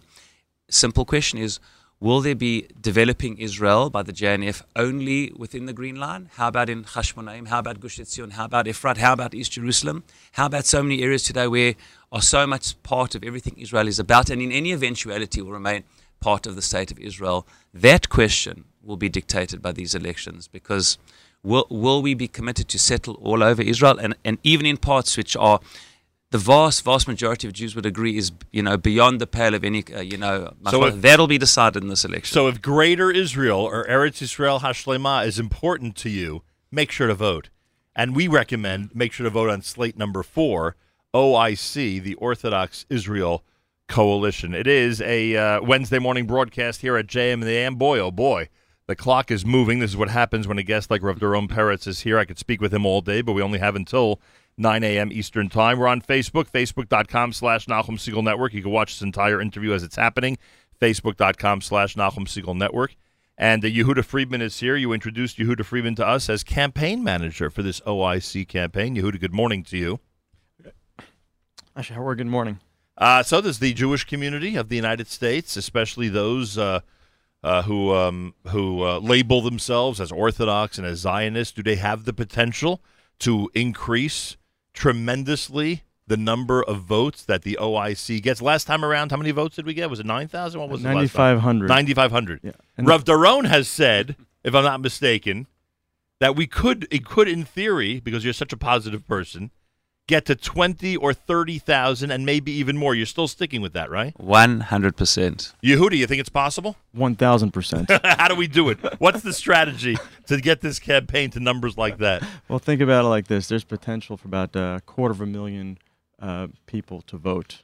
Uh, you're talking about Orthodox families from across uh, actually across the United States. Right. So one is having actually great uh, actually great voices, you know, actually like to you know, to, to, you know, to actually help us get the word out, um, and also as uh, as uh, as as Rav Doron was saying, we have at this point close to a thousand ambassadors on the ground, right. uh, spread across North America to help us, um, you know, to help us get the word out. And, So- and just that infrastructure really wasn't in place five years ago, right? Just- absolutely. Just, that itself. Correct. different, right? And and also you've, uh, I mean, it's it's been uh, to anybody who's been uh, paying any attention to this uh, upcoming election, you are reaching out to communities who essentially were ignored earlier. There are segments of our communities. Which I don't have to enumerate in this forum, but you know, uh, uh, really didn't know about this vote at all. And if they weren't from the streamlined modern Orthodox community, modern Orthodox Ashkenazi community, chances were they didn't even know about it five years ago, right? Yeah, uh, there's uh, there's many Jews outside of New York, Right. Uh, um, and, we're- outside of Ashkenazim. Yeah, outside, yeah. And, and and really, and you mentioned the entire you know country, but there's also a spectrum of orthodoxy. There are many people that we say on the very very right or or you know left wing orthodox. We want to call it. They, they all could participate in this, and they have the same values as OIC does. The Orthodox Israel Coalition is actually the greatest and biggest tent Right. for for uh, you know, for Jews. So so it doesn't matter about political spectrum, uh, uh, spectrums. You know, we're all in this together. Um, be it the you know, be it, if you're Sephardi, you know, if you're if you're Mashadi, if you're Persian, if you're if you're Bukharian, everyone identifies as Orthodox, and everyone will go to an Orthodox shul. Right. So, so, so, you know, so the opportunities that we're actually reaching out to them, meeting with them, and having substantive conversations, they're excited about this effort, um, and they want to get involved. So, uh, you know, the opportunities to, uh, you know, to really change the election is, uh, is, uh, is certainly there. Now we have uh, over the last few minutes, uh, I'm sure, motivated many people to participate. The problem is that this vote doesn't start until January the 21st. As somebody who's right now gung ho, rah rah, ready to go to their computer and follow the advice of Nachum Segal and his guests, they can't do it till the 21st of January. So we recommend, just like we have alarms and uh, and notifications that we set on our phones. We recommend uh, set midnight on the 21st of January on your phone because starting that day you will be able to vote. Anybody, correct me if I'm wrong on any of this. Anybody over 18 can vote, correct? Even multiple family members, correct? Correct. But, uh, but uh, actually, if you're 17 now, but if you're turning 18 by June of 2020, you can vote. Ooh, that's also important. Okay. June 2020, if you're 18 by then, you could vote. June 30th. If you if you turn turn 18 by June 30th, 2020, you can vote. Okay, that's a very important piece of information. I know there's some restriction in terms of the voting fee of seven and a half dollars. That that only a certain number can be put on a credit card, so families should be careful to do that properly when they get online eventually. And obviously, as we get closer, I'll discuss that more. Uh, is there anything else people need to know? Like as long as they are, as long as they are Jewish, as long as they are 18 and over, with the date you just uh, mentioned, um, and as long as they're ready to take uh, seven and a half dollars and invest in the future of the uh, state of Israel and uh, world Mizrahi, I, I guess that's it, right? Is there any other requirement? Uh, well, actually, if you're um, if you're between 18 and 25, the Right. cost is only five dollars. Even and, uh, better. and and uh, and rather, it's not a cost; it's an investment. Right. So 100%. so you know, so we saw from the last election, uh, um, each vote essentially wielded 625 dollars in return. Right. And, and and that's impactful. So for people to understand, you know, dollar for dollar, you know, when they vote, they potentially can, you know, can get not personally to their pocket, but rather the investment back to, you know, back to these incredible organizations is six hundred twenty-five dollars or even more. Right. Uh, that's uh, that's that's uh, it's powerful. Let me point everybody to the website, Mizrahi.org slash OIC. I don't know if there's a better address or not, but that would be one place where people can get all this information and see what they need to do starting the 21st of January, Mizrahi.org slash OIC. And again, we will give explicit instructions once the vote starts. Um, we, we should point out a couple of things. Number one, really everybody today, because of WhatsApp and social media, can be an ambassador. So if someone's listening right now, not only can they vote and their family vote to make an impact, they probably have 200 people in their circle that they could directly impact to go ahead, press on this link and vote. And that's important for these days to remember. Yeah, I think the reason that I think there's going to be huge voter turnout relative to what there was 56,000 five years ago in general is a number of things have changed. Firstly, technology, the fact Right. that there are all these WhatsApp groups, also that then you had to vote on a laptop or a computer. Right. Today it can be done through one's smartphones, which Right. means just sending out WhatsApps to all of our groups and focus message. As you correctly said, all of us have hundreds of people that we can influence if we want to. Mhm. And therefore, I think that's also a game changer. And also, I found, Nachum, there's a huge uh, there's a huge interest in this election this time around. Last time around, there were barely 10 slates, less than that. This time, there's a huge uh, across the board. I don't know if I'd mentioned to you that I was absolutely gobsmacked that people such as Peter Beinart and Jeremy Ben-Ami from J Street, which are people that you wouldn't have thought would want to be involved in the World Zionist Organization. When I read the article, I couldn't actually believe here is pe- people from the you know the, the radical progressive left wanting to bring a post-Zionist discussion to the Zionist movement, meaning get involved in the future of the Zionist movement and bring a post-Zionist discussion. That to me is frightening, but invigorating. It's invigorating because Jews want to get involved, and that is a rally You're, call. you're inspired by this. I'm When, inspired. when the enemy wakes up, you're inspired. I'm inspired because when other people wake up, we all need to wake up and we need to get involved. By the mm. way, by the way, to that point, because often when you're in your own arena, you always think things are larger than mm-hmm. they actually are. Mm. To your point, there are 14 slates. If someone goes to uh, azm.org slash elections, they could see it. And if you simply look at the explanation or the um, uh, tagline for each one of these slates, for each one of these parties, so to speak, for instance, Orthodox Israel Coalition is Mizrahi Vote Torah. That basically gives you a good summation of what we're all about. But look at some of the others, mm. and you will see just based on the description what type of battle this is, mm. and what they're after, and mm. what they're looking for. And you just said that there were over just over fifty thousand votes last time around. Could there be a total of hundred thousand this time around? If I had to, uh, you know, nobody wants to uh, involve in themselves in guessing and conjecture. I would say well over 100,000. That's what I would say. This is a completely different election. I, I believe that it is. I, again, I may be proved Yeah. wrong, but just from feeling what's going on, Bashetach, as they say in the area, there's an interest in this. People who otherwise would not have been interested are interested. And I think that is wonderful because competition is, an, is, a, is a motivator. Right. And it means we can't be complacent. When everybody's interested, we should all be interested. And I think this is an unbelievable time for the people who Torah and the state of Israel are important to.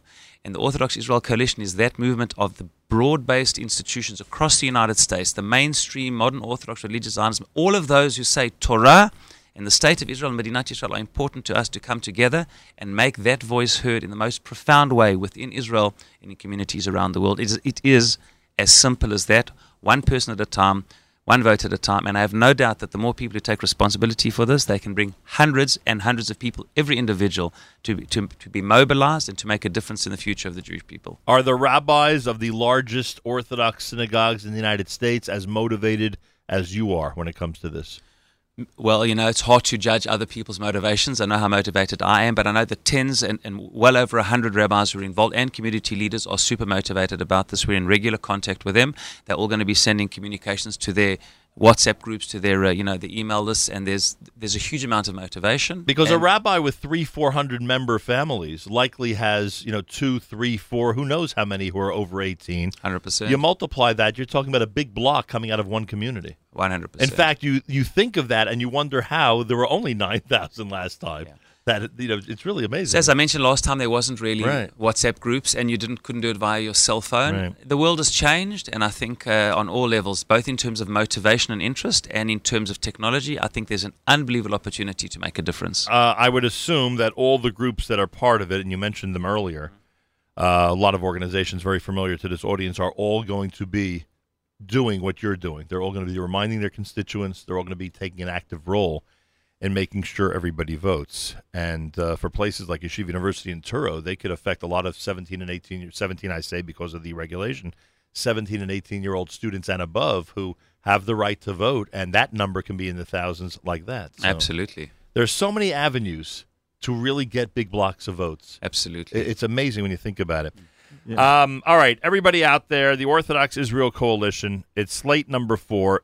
Trust me, when I get back, which will be a week from today, uh, I will start reminding you about the actual. Oh, in fact, when I get back a week from today, it'll be the uh, second day you're eligible to vote. So we'll vote together. We will all go online and we will vote together and we will uh, press the uh, lever, so to speak, for Mizrahi uh, OIC, the Orthodox Israel Coalition. And uh, hopefully by then, thousands and thousands will take the opportunity to vote early. We're not uh, encouraging the vote often. We want this to be on the up and up, but we are encouraging vote early and uh, make sure you get to your uh, responsibility.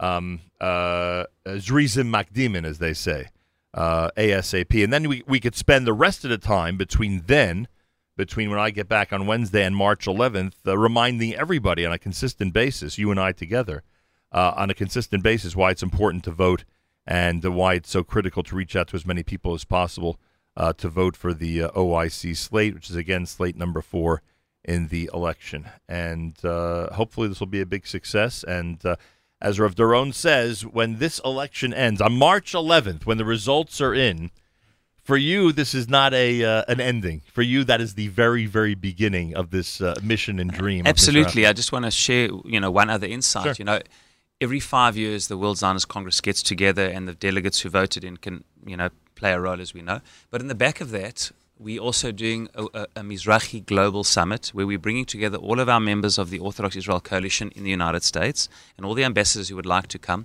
And indeed, our leadership, rabbinic lay leadership, and board members and, and, and influencers from all the communities around the world where we are reinvigorating Mizrahi. And we're coming together for a Mizrahi Global Summit, and I hope you'll be there, Nachum, in Parashat Noach at the, at the back of this uh, Congress to face the opportunities and challenges together. We all face such similar opportunities. There are huge challenges and opportunities for us. And if we come together and bring, our, bring, bring this Orthodox Israel focused world together, I believe we can together um, find un- incredible ways forward. And that's also going to be taking place in Israel. So, this for me is the beginning of galvanizing people for an election, which is really the launching pad to keep people engaged and involved in the twin values that I keep saying, which so many people are trying to separate between Jewish identity and Israel identity. So many pe- some focus on one and the other, and many try to separate, and many fo- many oppose both. To bring that together is, I think, one of the calls of the hour for the Jewish people, and this is just the beginning. I agree with you. Now, uh, since it's a rare opportunity that I have you here, you're, you're a busy man. You're somebody who doesn't normally have time to stop by a studio like this. And I'm going to take advantage of the fact you're here and the fact that we're being seen at facebook.com slash Nachum Segal Network. There are two things I have to share with you. One I've shared with you a million times, but you're going to have to suffer through it again. But the other one first. This is what sits in front of me every day. And you'll help me explain it to the audience. This is what sits in front of me every single day. You know what it is? Does it look familiar? Of course, Herzl on the uh, in Basel, dreaming about uh, the World Zionist Organization. Well, one, of- one of the iconic scenes, and of course, it's not just a photo in this case, it's an actual model Mm. Of him on the balcony. And I can't believe I forgot the name of the hotel. Yoni, do you remember? I can't believe I forgot the name of the hotel in Switzerland. Uh, look it up quick. this is something I should have on my fingertips. Here it is. It's the Three Kings Hotel, the Three Kings Hotel in Basel, Switzerland, where, by the way, they have a Herzl suite. And you could actually, I know somebody who did this for his 50th birthday. He took his entire family. You could Mm. Actually spend time there on the same balcony where he overlooked, was it the Danube? I think it was the Danube. We overlooked the river and had this dream. Anyway, imagine this is happening in the late 1800s. Am I right about that? 1901. 1901, the Fifth Zionist Congress. This is where this happened. The Fifth Zionist Congress, 1901. Imagine how many years later the dream finally came true. And in this era of we need everything now, right? Uh, Sivan Meir called us an Amazon Prime society where I want it and I get it and it's in my house an hour later, right? That's right. And everyone wants peace now and Mashiach now and all the nows that everybody wants. It takes years sometimes. It takes years, a long time for these, these visions and realities to become reality. And that's why when you when you tell us about this you know the thinking that you're doing about five ten years from now sometimes we need to be patient and go la'at la'at step by step in order to get there so that's one reminder this sits in front of me every single day the second thing is something that i've said to you many many times and i'm going to say it again because it's such a, a cool thing for me and my family and that is that my father was the youngest delegate to the last pre-state zionist congress at the age of 29 in 1946 in basel and i say to myself even then it took two years for them who felt they were on the cusp of finally politically having the privilege of being at the founding of the state of Israel. Mm-hmm. And it still took two years after that for everything to materialize, or at least a year and a half, depending on how you you view the vote in the UN, etc. And and again, it takes time, and it mm-hmm. takes vision, and it takes patience. Mm-hmm. But with that time, vision, and patience, we'll hopefully have some very positive results. please God, you know, we say in Shir Malot 126, the Kuf Kafa that we say on Shabbos and Yom Tov before we bench, Hayinu k- b'shuv Hashem et Shivat Zion, Hayinu kecholmim. We can't begin to imagine the return to Zion without Hayinu kecholmim to being like dreamers. It can only be in a dream that after 2,000 years we've returned the way that we've had, and it has actually exceeded the dreams of all of the dreamers. I don't know if you're aware, Nachum, but Herzl, in his wildest dreams, never believed that you could reinvigorate the Hebrew language. Right. He said you need to talk German. He Right. said it's it's almost impossible to bring all the Jews back. You now want them to speak a language which hasn't been spoken for 2,000 years. Impossible. He said we don't have the lexicon. We don't have the words for a modern day language. He- there's 6,000 words in Tanakh, basically, Shorashim. He said, I know in modern, modern language needs 17,000 to make it a spoken language. How, how are you going to make this a spoken language again? But there were other dreamers, Ben Yehuda and others. And there were others who dreamed about bringing not only the language and the people back, how about the land? In fact, in Tu we're going to speak about Mark Twain and Lowdermilk and many people who came to the land before the modern settlements and said, There's no way this land. I'm going to quote you. I often quote a book I came across a number of years ago by Walter Clay Lowdermilk, an unbelievable individual who really hasn't got his Jews from the Jewish people yet, even though there is a department in the Technion named after him. Wow. A Gentile man who came in 1939. He said, I see what these people from Europe are doing, these people who have no uh, background in agriculture. He said, I'm a soil conservationist expert. I have not seen this anywhere in the world. How the land, not only the people have returned to the land, but the land has come alive for the people. There are miracles within miracles. There are dreams within dreams within dreams. And we are, as we know, as what a Ben Gurion say, we all know one of the oft quoted things in order to be a Jewish realist, you have to be a dreamer. It's as simple as that. That's the reality over here. You have to believe in miracles. That's the story of the Jewish people. And we're part of a people whose DNA is to go against impossible odds, to dream big, and to make big things happen. And what an um, what amazing vis- uh, uh, image you have there to see Herzl, who could not have imagined in 1901 where we would be today.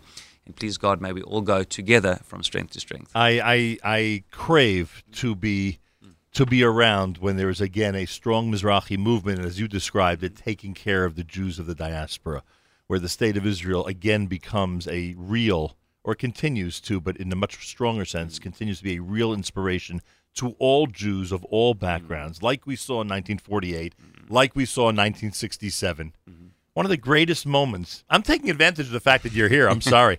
One of the greatest moments of my career, and I've done a lot in three and a half decades. One of the greatest moments of my career, and I've mentioned this more than once on this show, was when I had the opportunity, because of you, mm. To be the master of ceremonies. Um, not specifically at the concert that night, which was which was incredible, but the next day at that symposium where you gave me the privilege of introducing an incredible lineup of people that included Natan Sharansky and the three soldiers in the iconic picture in 1967 at the Western Wall. And I have heard Sharansky and spoken with him as he had described what that war and its victory meant for the Soviet refuseniks. And all I could think of as I'm watching Sharansky look imagine Sharansky, the giant, mm, mm. looking at them as if he's he cannot believe he's standing in their presence. Because likely what happened was when he saw that picture of them when he was in the Soviet Union, mm. it just invigorated him in terms of the dreaming about the Holy Land and eventually getting to Israel. And I could only imagine what those three soldiers for 50 years meant to him. And it was one of the most amazing moments ever. And I'm and I thank you for that. It was it was simply incredible. And I I just whatever I could do to help and participate in all of these initiatives that bring more spirit and inspiration of the land and state of Israel to worldwide Jewry, I am there. So maybe my parting comment to you will be like this. Um, being a Jew is, as I say, it's an unbelievable privilege to be part of a dream. And uh, you have Herzl in front of you that you see every day. This is the opportunity we have right now is to dream big and to invigorate. To be part of the Jewish people is to be dreamers, to be transformers. And we, you know, I, I often quote, I think I quoted in the webinar yesterday, that, uh, you know, Margaret Mead, one of America's famous anthropologists, said that people say that a few people can't change the world. She says, indeed, it's the only thing that ever has. And for me, Jewish history is a simple example of a tiny, inconsequential people from a numbers point of view, making the biggest impact in the world far beyond their numbers. That's what it means to be to be part of the Jewish world. And each one of us needs to take every vote counts, every person's contribution counts, and we need to come together, each and every one of us, and to do something big. And I'll, my final comment to you is this: is that when Herzl dreamed then, He was a secular individual who actually baptized his son Hans. And in fact, the chief rabbi of Vienna came to see him and said he couldn't support this movement because he noticed that in Herzl's home was a, a Christmas tree. Right. And he couldn't reconcile that a person who was assimilating yesterday as a result of anti Semitism became a Zionist tomorrow. And many people couldn't see that long term vision. They saw Herzl in that moment with shrouded in so much controversy and said, if you look at this individual, what can possibly come out of this? Because there's so much complexity. Look what has come out of this without of the complexity. And Mizrahi, at that in 1901, Mizrahi was founded the following year, in 1902, and the, and the religious leaders, many of them who uh, took controversial stands, they said, yes, Herzl is a controversial figure. He's not quite what we would have envisioned, envisaged as the prophet of the modern era, looking the way that he does and the lifestyle that he has. But he said he's dreaming and part of a vision fulfilling prophecies, and we need to be part of this. And I don't know how well known it is to people that when the Mizrahi was founded in 1902 and joined the movement as a, as a movement, they called it Mizrahi not only because of Mizrach, but because it stood for the words Merkaz Ruchani, a mm-hmm. spiritual center. Something big is taking place. Now, we've got two options. We can stand on the outside and complain that Herzl's not religious enough, and yesterday he was assimilationist, and a whole litany of complaints. Or we can say, let's get involved, because let's rather make a difference from within the tent than complain from without. And by simply getting involved and partnering with him and bringing the Merkaz Ruchani, the spirit of Torah, to this endeavor, amazing things have happened. But Nachum, there is so much that still needs to happen. And the voice of Torah in Israel and its impact in a loving and embracing way, there is still so much to do. And therefore, we cannot be complacent. We need to come forward with the spirit of Merkaz Ruchani, the sense of Torah, Jewish and Zionist identity, bring it into the heart of the state of Israel and the Jewish people. And I think that is the call of the hour. And this unity between spirit and between the physical, between the material and the ephemeral, all these values of body and soul of the, the national collective and the spiritual heart. I think that's the essence of what Judaism is all about, and this is our great opportunity to make our difference. Harav Doron Peretz, he is chief executive of World Mizrahi. Uh, it's a very important period of time between now and March 11th, and we will be reminding you on a daily basis why it's so important. Make sure to hop aboard, everybody. Vote Torah. Information about everything we've discussed this morning is on the website, mizrahi.org slash OIC mizrahi.org slash OIC. Yehuda Friedman is campaign manager. I'm assuming you will be in touch with us both in terms of spokespeople who will be joining us and any instructions that need to be given to this audience and beyond uh, regarding the upcoming election. Absolutely. So uh, um, before the election starts, people could actually go to voteoic.org to learn more information, to sign up, uh, and um, and also become an ambassador. You know, we'd love to have you on board as well. Is that something that you just go to the website and literally? We can, we know, we, uh, the, you know, the answer is uh, is yes. You know, we'll be able to sign people up, um, and also they could email us at uh, info at voteoic.org. Um, and um, we're very and, and we're very excited to uh, to you know, to grow to, uh, to actually grow our ambassador list. So I was uh, uh, suggesting becoming an ambassador in an informal manner. People could actually become an ambassador in a formal manner. Yeah. By applying and signing up online. Uh, Mizrahi.org slash OIC, or is there a different Or address? voteoic.org. VoteOIC.org. VoteOIC.org. My thanks to you, Huda Friedman, for being here, and we will be in touch as this election process continues. And Rav Doron, one last vision. One last vision. Uh, with the future. You now you've gotten me focused on the future. You've taken me out of my element. Usually I'm day to day, Rav Doron. I'm usually day to day, but you've now gotten me out of my element, and now I'm mm. thinking of the future. Let's make a commitment to each other. Let's make a commitment that in May of 2048 we celebrate together the 100th anniversary of the Medina in Eretz Israel, in Medinat Israel. Amen. Halavai Hashem should give us all koach to be present there and for the state of Israel to continue to grow, to continue to serve the Jewish people, and to con- continue to fulfill the enormous potential it has to be this chazon and the fulfillment of everything good, to be a light unto the nations. And may we be there drinking a l'chaim in. Yerushalayim with all of Klal Yisrael in good health and happiness. Bezrat Hashem. Amen. Thank you so much for being here. You've now learned your lesson. If you walk in here, it will be a long time before you leave. Uh, but I hope that won't discourage you from visiting us again. And Rav Doron, of course, will visit us via telephone between now and the 11th of March. More coming up. Remember, this video is available forever. Facebook.com slash Nachum Segal Network. Facebook.com slash Nachum Segal Network. My thanks to Yoni Pollock, our videographer of the morning, as we continue on a Wednesday at JM in the AM.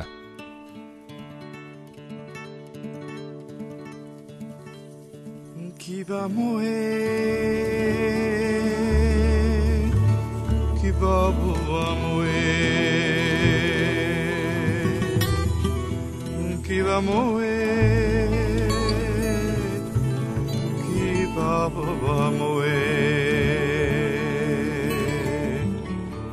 qui va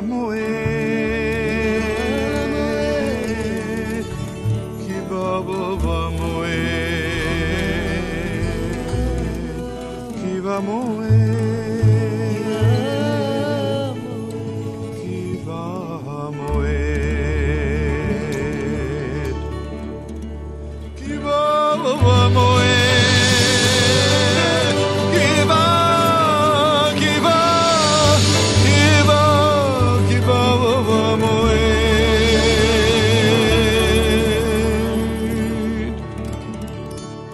vamos.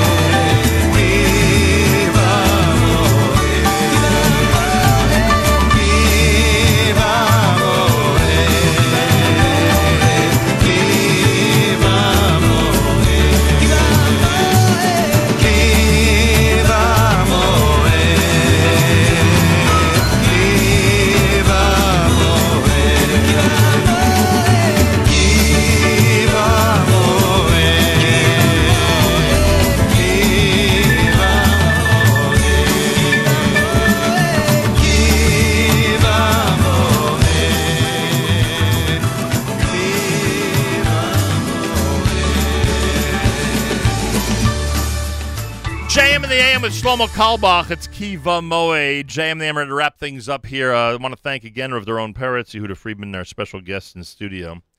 Uh, the um, U.S. election for the 38th World Zionist Congress is coming up. It's five days and 15 hours away, and we'll continue to remind you uh, once the voting opens up next Tuesday, and of course, all the way until March 11th, as we uh, really hope that everybody in this audience and many others who you're affiliate w- affiliated with uh, will take the time and the very, very small investment, relatively speaking, to um, participate and vote in the election. As we described this morning, you'd be doing something that uh, can have tremendous impact for many, many years to come. Uh, Yoni Pollock tomorrow between 6 and 9 with JM and the AM. Mark Zomick Friday and Monday, and I thank him in advance. And Mattes Weingast, the seasoned and incredible radio announcer who's with us every single Sunday. Uh, he'll be uh, doing Tuesday mornings, JM the AM. I am back a week from today. Yeshiva break starts tonight. I hope everybody who goes away does two things enjoys time with the family and and schleps along the Nachum Segal network with them. Everybody out there, you know how you schlep us along? Make sure we're in your phone. Simple as that. Make sure you have the NSN app, the Nachum Segal Network app for Android and iPhone, and just at the touch of a button, you can be tuned into our programming no matter where you are around the world. And I hope you'll do that, and I hope you'll participate um, in all of our programming simply by doing that.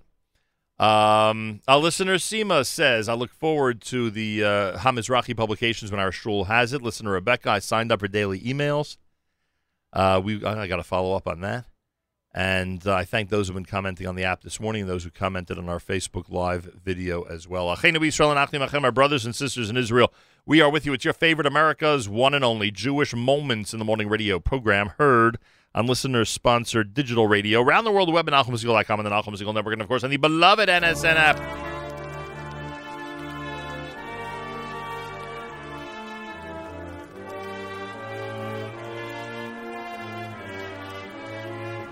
Wraps up an amazing Wednesday here at JM and the AM. As I said, Yoni Pollock tomorrow, Mark Zomick Friday and Monday, Matis Tuesday, and I am back a week from today. If you have time off over the next few days for yeshiva break, enjoy. And I thank you all for tuning in. Make sure to stick with the Nachum Segal Network all day long, every single day. Have a fabulous Wednesday. Till next time, Nachum Segal reminding you remember the past, live the present, and trust the future.